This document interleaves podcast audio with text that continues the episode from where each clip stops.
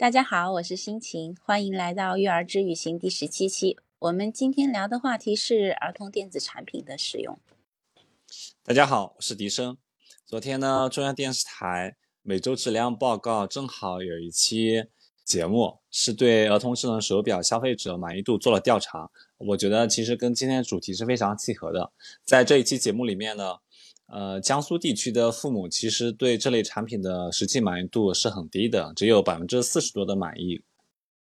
但是呢，他们还是会买，因为呢，他们会有几方面的考量啊，比如说安全啊，还有那个孩子间社交，以及呃让孩子们少看手机。其实，在这件事情上面能够体现出一定的矛盾性，因为虽然可能儿童电子手表现在来说还不是非常完善，但是。似乎出于多方面的考量，父母们还是会给孩子们买。其实我们把延伸开来，就会发发现说，在儿童电子产品上面，呃，其实也是一样的现状。就是因为我们看舆论的话，其实普遍舆论风向来看，似乎普遍认为电子产品对于孩子来说是一种洪水猛兽。但即便如此，我们会发现。这个市场依然是在不断壮大的，就是我们看到针对儿童使用的电子产品已经越来越多，可能已经超出了我们的认知。以前可能我们会说，呃，小朋友看电视看的比较多，那现在的话，像儿童电子手表，包括 iPad、iPhone 或者其他智能手机，其实，呃，孩子们能接触到的智能设备已经越来越多了。所以，其实我们今天确实是有必要重新来认识一下。儿童电子产品对于孩子来说，它究竟意味着什么？包括说我们怎么来引导孩子更好的去使用这种产品？呃，不知道心情你在这方面是怎么看的？就是因为我相信你自己的孩子肯定现在也会有很多机会去接触到电子产品。嗯，那是肯定的。嗯，每天就是手机呀、Pad 呀什么的都在他生活当中，包括嗯电子手表，但是他能够接触到的嗯机会，这个是由家长来控制的嘛，所以每一个家庭都会有一些不一样。其实我们的小的时候的时代跟现在我们孩子的生活的时代真的是非常不一样，对吧？就是信息时代呀、AI 时代呀，或者是元宇宙或者未知的时代，我们不知道他们以后会生活在什么样的时代里面。嗯，主宰我们生活的环境跟他们的环境是肯定会很不一样的。其实，嗯，未来是已经我们小时候所描述的未来，其实已经来了，只是呢，它分布不均，就是不一定就是在每一个方方面面的角落，可能它会存在，嗯，比如说北京的某一个呃五道口，嗯，但是它没有存在在，嗯，比如说新疆。比如说啊，武汉，就是比如说某一个，嗯，就是你所待的地方，就是，但是它会慢慢的就蔓延到每一个普通人的生活当中嘛。今天我想聊电子产品呢，嗯，其实是也是跟我们家小朋友最近啊玩电子产品也是有一定的关系的。其实我也想自己通过这件事情来捋一下我对这件事情的态度。那我们不妨先从那个。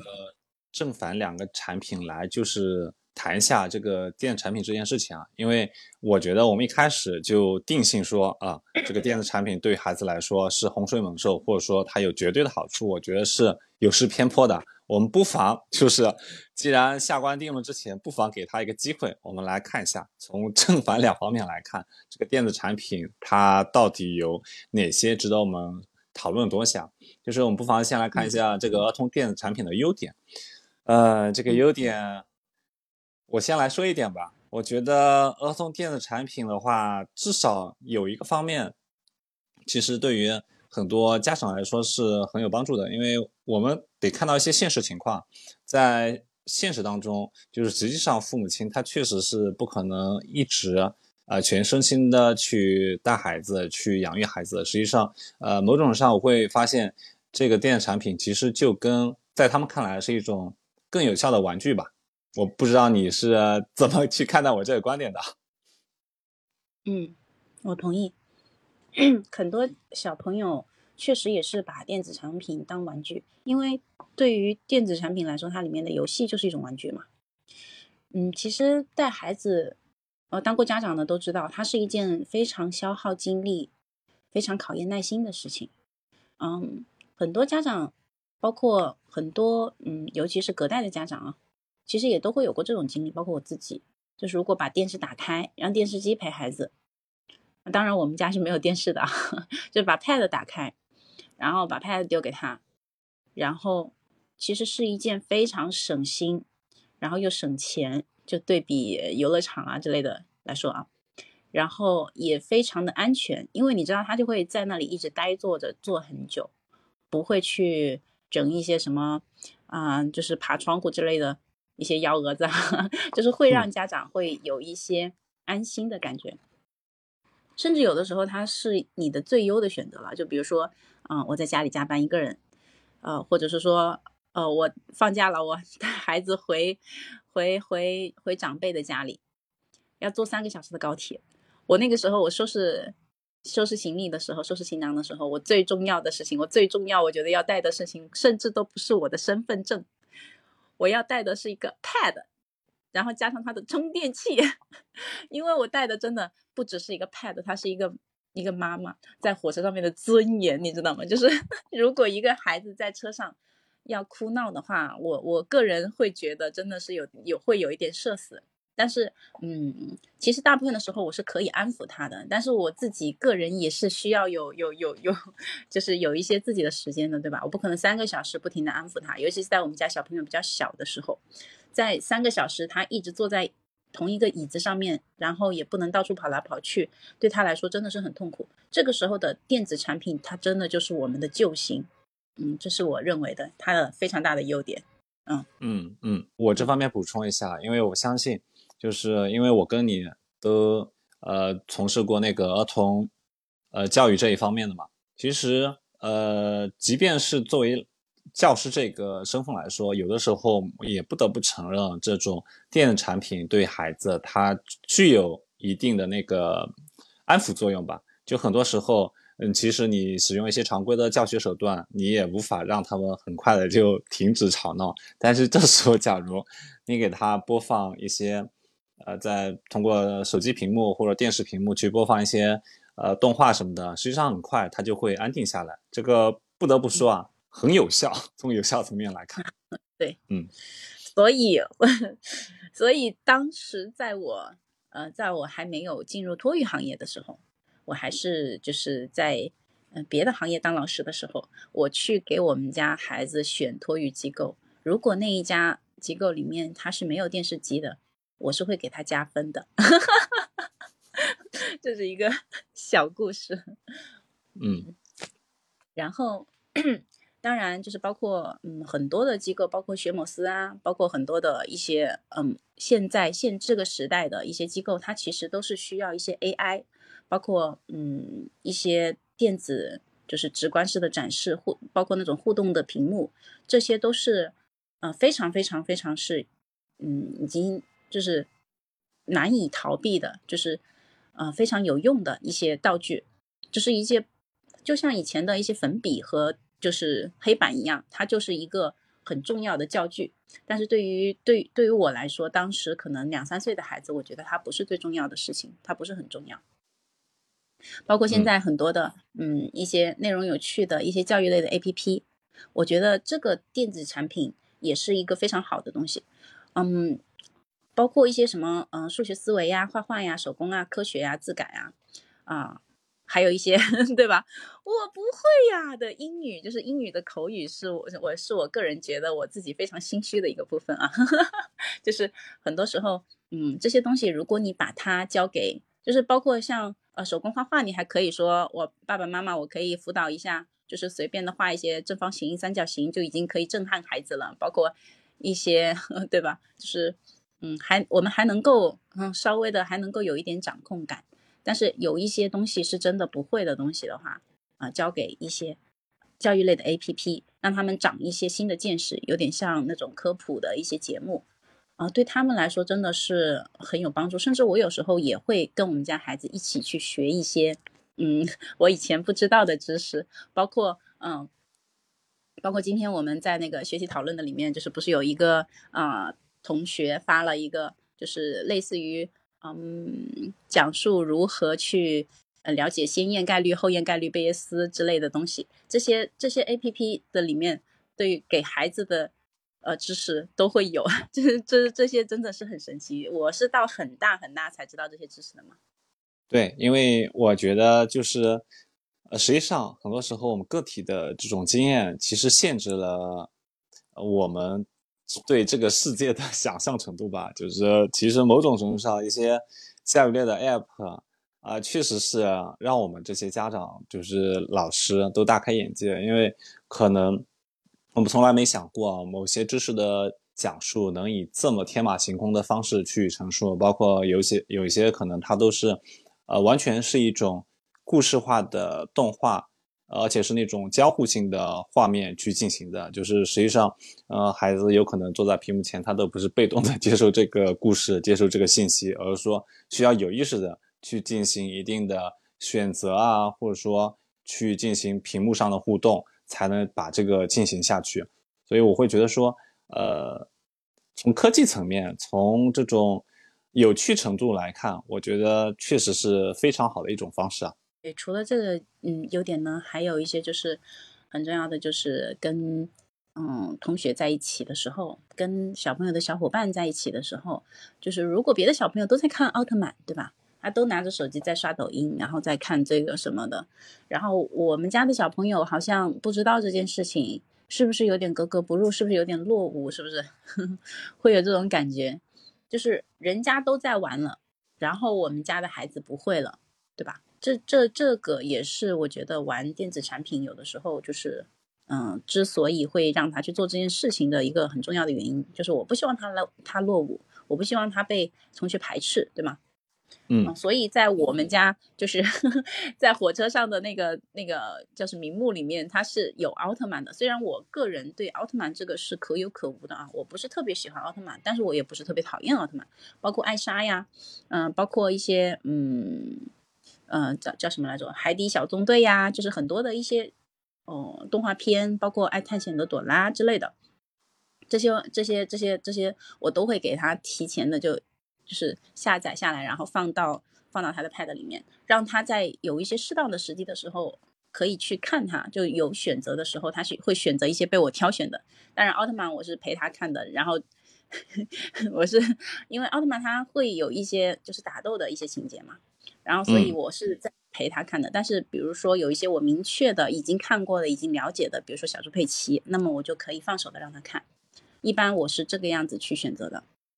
嗯，然后我也会偶尔观察一下，就是在陪玩的时候，说小区的小朋友们，就是他的同学们，他们会聊什么，我会适当的让他看一看。我觉得这个不需要去提倡，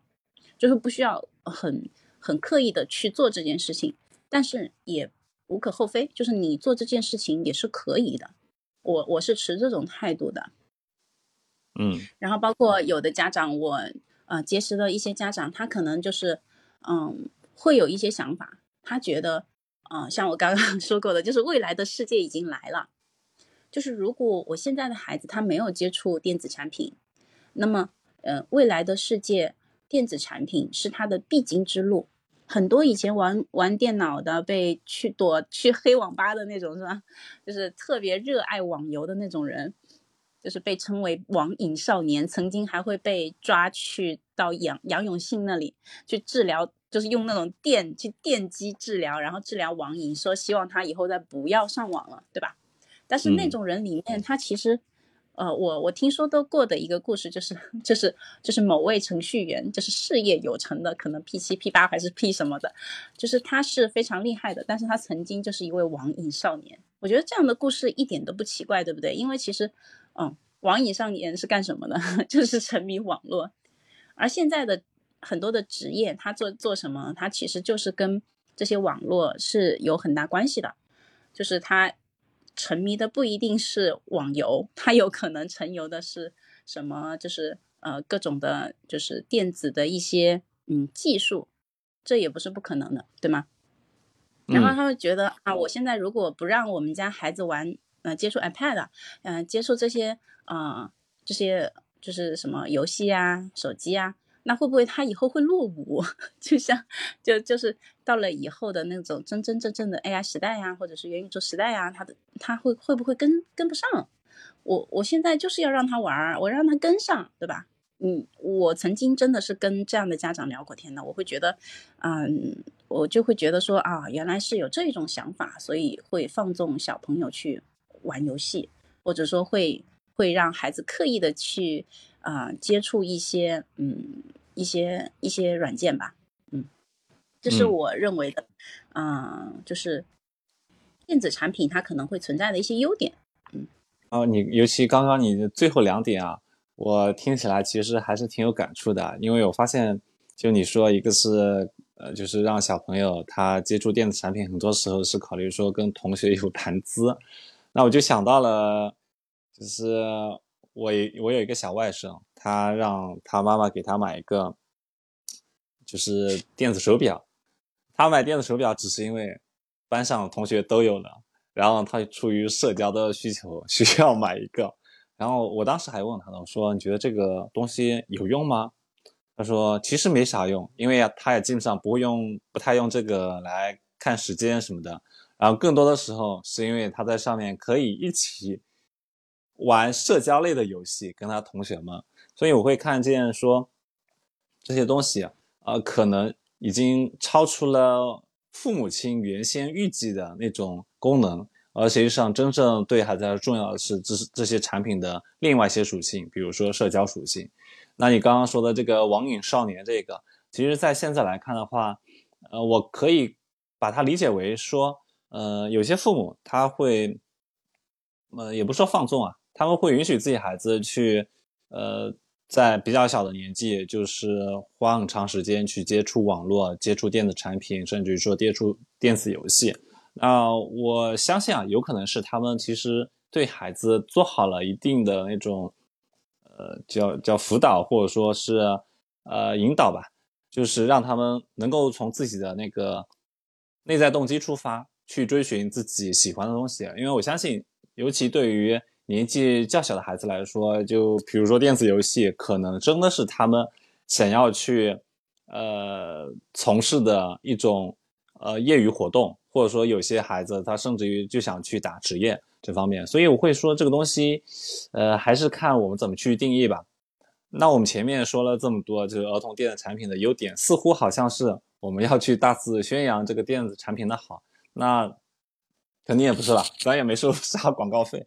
呃，所以我们下面不妨去谈一下这个儿童电子产品的缺点。其实这方面的话，我相信很多家长他们在各种媒介上面已经会。看到了一些信息，呃，我们今天呢，就是希望拿一些就相对来说我们经过比对，然后经过验证的，相对来说比较靠谱的一些东西来告诉大家，因为我相信，呃，这方面可能是广大家长们更愿意去听到的一些东西，因为，呃，这也符合他们的常识，就是说，嗯，电子产品确实对孩子来说不是那么的好，就不妨我们来把他们一一点一下。呃，要不星星你先来。嗯，我个人觉得，就是电子产品的优点跟它缺点一样，它是非常非常多的。但是我个人比较看重的，或者说我觉得周围的家长他可能比较看重的，嗯，就就就是有这几点啊。就首先它是会影响视力。这是很多家长会关心的，就是因为现在一个近视眼的时代啊，一个班上就是可能十个人里面有八个九个都是就是小学的小朋友，就十个有八个九个都已经在戴眼镜了，所以视力的这个问题呢，其实就是很多人会认为它可能是电子产品的问题。其实电子产品它只占了其中的一个部分，就是它确实是会有影响小朋友视力的一个一个方面，但是真正的锅真的不是在电子产品身上。但它是有一定影响的，这是第一件事情啊。这可能保保保护视力，你需要更多的运动啊，更更更适宜的光线，然后就是呃，保证你完了之后你要去去就是不要长太长时间是保持同一个姿势，对吧？啊，包括你看书，包括你其他的上课的时候，其实也是啊，就是很多时候真的这个不是电子产品完全的锅，但这个是很多家长会会会有一些误会的地方啊。首先这是第一点。然后第二点就是啊，电子产品玩时间长了之后，其实我觉得这个是我比较看重的一个它的缺点，就是大脑皮层会变薄的。嗯，就是如果你就是大脑，其实这个东西它是可塑性非常强的嘛。如果你经常练习，你经常刺激你的大脑，就跟你的肌肉一样，它是用进废退的。就是你用的越多，多你的大脑就越发达，对吧？这个是已经就是就是这个是已经是很很很可能是已经很普遍的一个常，我我不我不太知道，就是呃这应该是一件嗯常识了。但是就是六岁。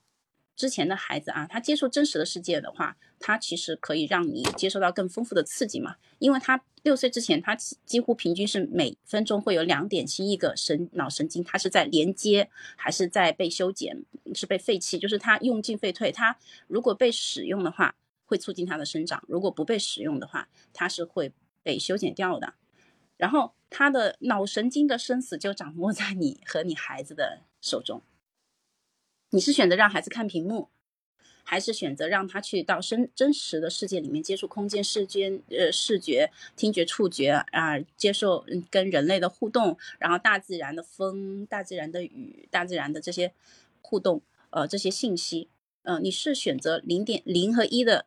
单纯刺激，还是就是真实世界的无限度的，然后呃就是延续性非常长的互动性非常长的？非常非常强的这种刺激呢，就是无论什么产品，你都不可能模拟出大自然这么丰富的一个刺激。就是真真正正最厉害的早教，包括我自己曾经做过早教，呃，曾经接触过这个行业的人，我都会认为，就说没有任何的早教会比大自然啊更更丰富，大自然的刺激更丰富。所以啊，我觉得大脑皮层变薄，就是。如果你看电子产品太多，会让你失去跟真实世界的互动，会让你跟真实世界的互动变少，这个是我觉得它很大很大的一个缺点。嗯，然后第三点的话，我觉得是真人的互动的部分，真人互动的学习永远是效率最高的嘛，那机器人它是没有情绪的。没有经过，没有练习过情绪，就是没有练习过情绪识别，包括，嗯，目前的很多，就比如说在大家庭里面生活的孩子，或者是说，啊，从小就是独生子女，然后没有没有没有受过眼色，可能就是在象牙塔里面的孩子，就已经非常有非常大的区别了，对不对？就有的人，他可能从小在，嗯，经过很多的呃情绪识别的练习，因为可能他是需要去。在这个环境里面生存的，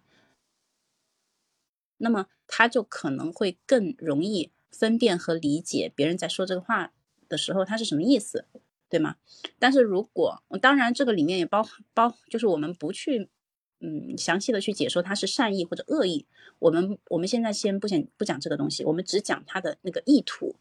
就是如果一个人跟你说这句话的时候，甚至说给你一个眼神的时候，比如说你在上课的时候，老师给你扔了一个粉笔头。哎，然后他看你一眼，这是什么意思呢？对吧？就是，但是你的那个机器人他会这样吗？机器人不可能做这做这件事情，对不对？机器人它是没有情绪的，对不对？所以，如果你长期的呃互动的学习的模式是跟机器人去学习的话，其实你将来在走上社会的时候啊，长大了之后，你因为没有经过这种互动的应对的练习，所以你很难去理解别人的意图呀。就是这个重要性，其实你身处社会的家长，对吧？我们都是大人了，就很能够理解了这件事情，其这件事情的重要性，对吗？嗯，所以呃，是 AI 学习，呃，就是我个人首先是推荐真人学习的。如果你能上网课，那起码网课的老师他是一个真人，他是会可以跟你互动的学习的。如果网课的呃网课的这种学习也没有，那么更其次一点的话是那种。AI 互动式的，就是比如说你按一下，它响一个声；你不按一下，它就停了。我觉得这种，呃，就是略次于就是真人互动的啊。然后其次是那种，就是，是就是动画片形式的。其实这种动画片片形式是的，它的留存率，它的学习的留存率是非常低的，就是甚至它可能就是只有百分之五的留存率，就是只有教授他才是真正能够留在你的大脑记忆中的一些知识嘛。就是如果你只是单纯的看的话，其实你学习的效率。嗯，玩玩的，就是如果从从就是电子产品，你是从学习的角度上面来讲的话啊，那么这个学习的效率是非常低的。然后还有就是从可能从游戏的角度上面来讲，就说这个游戏或者说这个知识非常有趣，它是嗯嗯非常好的很高质量的游戏，它会让整个人很兴奋，然后让让整个人感觉很很幸福、很快乐，是沉浸于心流的这种模式，对吗？包括一些啊知识游戏都都会有这种感受，但是它对应的缺点是什么呢？我个人认为就是说，如果你的内容太有趣了。呵 呵那么你的生活就太平淡了。就是有趣的内容，它会呃给孩子很多的多巴胺的奖赏，就是它会让你很轻易的真正设计好的游戏啊，它是会有很多很多种，不管心理呃心理方面的啊，不管是啊技术方面的呀，还是各方各面的呀，他们会投入大量的资金，让你非常快速的沉。沉浸到这个游戏里面，迅速的，然后让你进入心流模式，就是那种，就是相对论嘛，就是，嗯，就是你在就是等一个迟到的人和你在一个美女的旁边坐着的感觉，就是你玩到这个游戏的时候，你就感觉在在一个非常的漂亮的美女或者是非常帅一个帅哥旁边，然后，然后就是感觉时间会过得非常快，时空都会在变形的那种。就是一整天的时间，就像一一一个小时那样，或者是说一个小时就像一分钟那样快速的就流逝了，因为太有趣了。其实这种多巴胺的奖赏呢，就是呃，就就就就会让你，嗯，真的是太快乐了。就在跟生活中平平淡淡的那些课程，包括呃生活中的一些小游戏，包括你的玩具，你再一对比的时候，你会觉得哇。太没意思了，太无聊了，对吗？然后这种小孩儿，这个是嗯，会有一些统计数据啊，就是这个是从学校里面啊，就是传出来的数据啊。从学校那方面就是收集过来的信息数据是说，如果一个小孩儿他经常玩这种太过于有意思的网游，那么他会很没有办法集中学习的精力，包括是有的小朋友去课外上课外课也会存在这种这种问题，就是如果他去上的课。可能太过于有趣的话，就是他，比如说那个老师就是一个段子手，他非常喜欢上那个老师的课，然后上的太有意思了，然后他回来之后再上自己老师的课，然后他又会，然后他又觉得老师讲的很没意思，那么他可能其实反而是不太会好好学习的，反而会影响学习。嗯，这个也都是一些，嗯，就是我们就是可能会。默认的一些知识，但是不一定是每一个家长都知道的一些知识啊。嗯嗯。然后你像一些网游，包括包括抖，包括某音呐，某某某视频号，对吧？其实我们脑发育已经很成熟的大人都是没有办办法抵抗它的这个诱惑了，对吗？何况是小孩儿？就是我们大脑发育成熟的大人，他的那个前额皮质他发育的很好的话，他是有一定的那个抵抗和抑制的一些能力的。但是小孩儿他因为他的那个抑制的能力。抵抗诱惑的能力是没有发育没有发育好的，那个脑脑就是那个脑区域，它是没有发育好的，它是没有很好的这个功能的。你发育的好，你能够有抵抗能力的人，你都抵抗不了，何况是小孩呢，对吧？所以说，就是嗯，这是太有趣这件事情，呃，就是电子产品太有趣这件事情，我想说的，针对。然后还有还有就是刚刚说的，就是有的家长说啊，未来的世界我们一定是要跟上的，但是其实这个也是有统计的啊，就是就是在硅谷的技术员家长们，包括 曾经的那个乔布斯，他也是不会给自家孩子买 iPad，因为他们说他们已经把那个技术上手啊这件事情设计的非常非常简单，门槛极低。就是你这个抢跑是完全没有任何意义的，就是就是他们已经涉及到就是任何包括一个可能到以后就是老头老太太就戴上眼镜他就进进去了，就是他是没有没有门槛的，就是他的门槛是你个人的能力，所以你现在发展你的个人能力就行了，你不要去想这个技术，就是我现在要把这个技术啊更会更会玩这个游戏这件事情，这个门槛。不是家长要考虑的事情，这是我这是我想提醒大家的。嗯，就刚刚说的，然后还，嗯嗯嗯，其实就是嗯，就是如果它的功能越多的话，你展示的信息越多，小孩就越容易分散他的注意力，就越可能专注力可能会 反而越差。就是这这这个有的时候会跟家长的一些期望走上相反的路。就刚刚你说的那个 乔布斯那个故事吧，因为其实之前我也听过，其实每很多时候我听见这个时候，我觉得是非常反常识的。作为一个呃硅谷这个科技大佬，对吧？结果他自己是不给孩子使用电子产品的。包括自己家的那个 iPhone、iPad，那其实就是我我换一个角度来想的话，其实是他认为本质上很多电子产品它就是一种商品。那商品的话，很多时候就是会利用人性的弱点，呃，利用我们那个人脑的弱点，然后让我们花更多时间去投注于其中。那这就像你刚刚说的，大人尚且不能很好的控制自己，何况是小孩呢？所以发现在这方面的话，其实。呃，这个多巴胺，这个在其中确实占到了一个很重要的作用。就是我们使用电子产品越多，然后我们确实能获得很多多巴胺，获得很多所谓的快乐。但实际上，这种需求感只会越来越多，到后来的话，可能就是我们对自己的自身一方面就会有所欠缺。那你前面还提到另外一个，就是呃，真人互动这个，其实我也挺有感触的吧。就是我会发现，在硅谷。很多的那个科技大佬啊，他们其实是，呃，就年年纪轻轻，其实就已经开创了业界新的技术指标，或者说建立了呃新的这种社区。但是我们会发现，他们可能在技术方面很牛，但是在社交能力方面真的很差，就是形成强烈的对比。尤其是那些可能才二十岁不到的的那些年轻人，他们有自己的。新的见解，因为他们很早的就接触了这些新的技术、新的产品，所以他们对于未来该怎么发展，实际上已经完全有了新的思路。但是，就像你说的，他们没有现实世界当中的那种互动的练习，所以导致于他们在面对一些公众场合、社交场合的时候，其实他们会显得很抗拒，然后或者说是显得很木然，完全跟他们这种。呃，就是科技界的这种大佬的形象是不相符的，其实也是侧面印证了这种在小时候这种缺，假如缺乏真人互动，其实对他们以后的成长确实也是有一定影响的吧。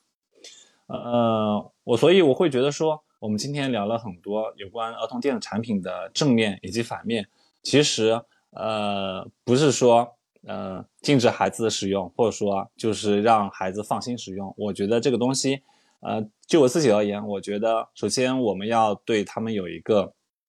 按照年龄划分的这样一个限制吧。就是像美国科学学会，它其实发布了一套按照年龄分组的屏幕使用时指南嘛。就建议的话，就是呃，比如说零到十八个月，他可能是除了视频聊天以外，就不让孩子看屏幕。那十八个月到两岁的话，就是让孩子可以偶尔的看高质量的视频节目，但是父母亲一定要一起看。对吧？能够帮助他们理解那些电视节目当中看到的东西。那二到五岁呢，可以让孩子啊每天看一小时的高质量节目，但前提条件也是家长一定要一起参与。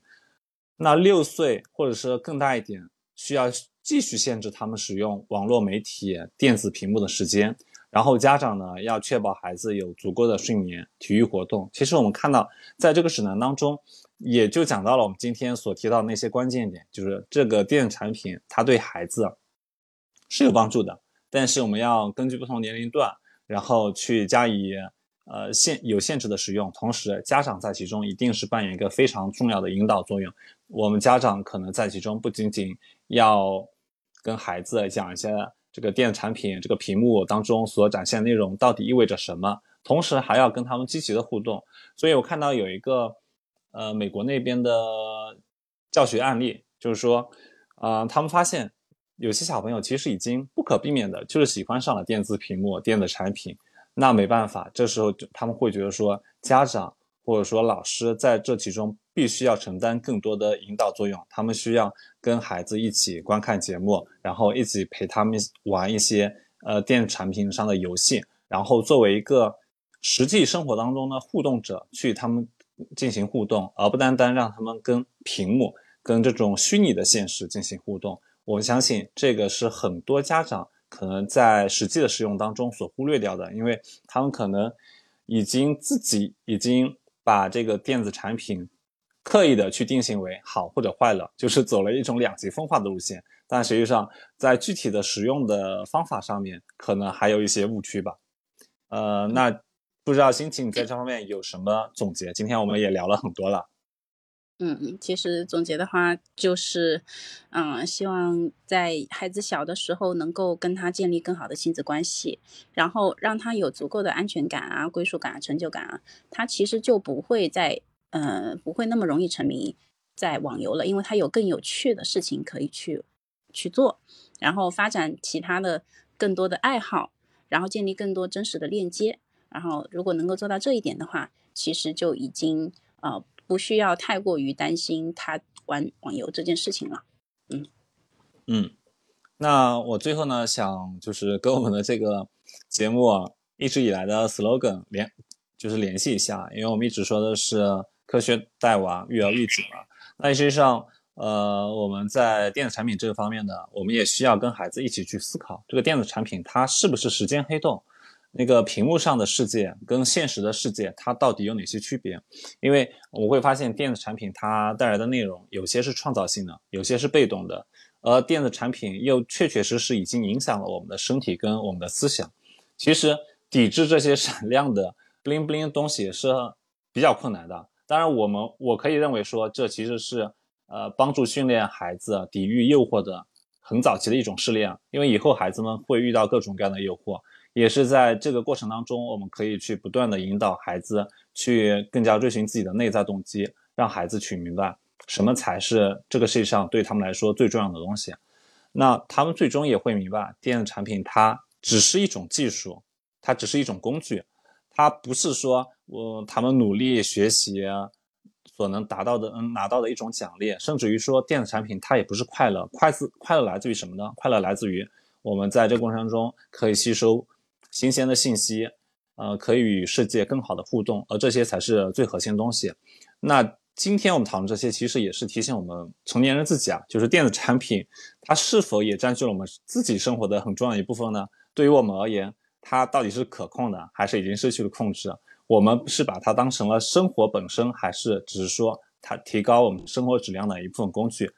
所以我希望。听完今天这期节目，就是大家能够跟我们一起去进行这些有益的思考。嗯，好，那今天节目就到这里，谢谢大家收听，我们下次再见，再见。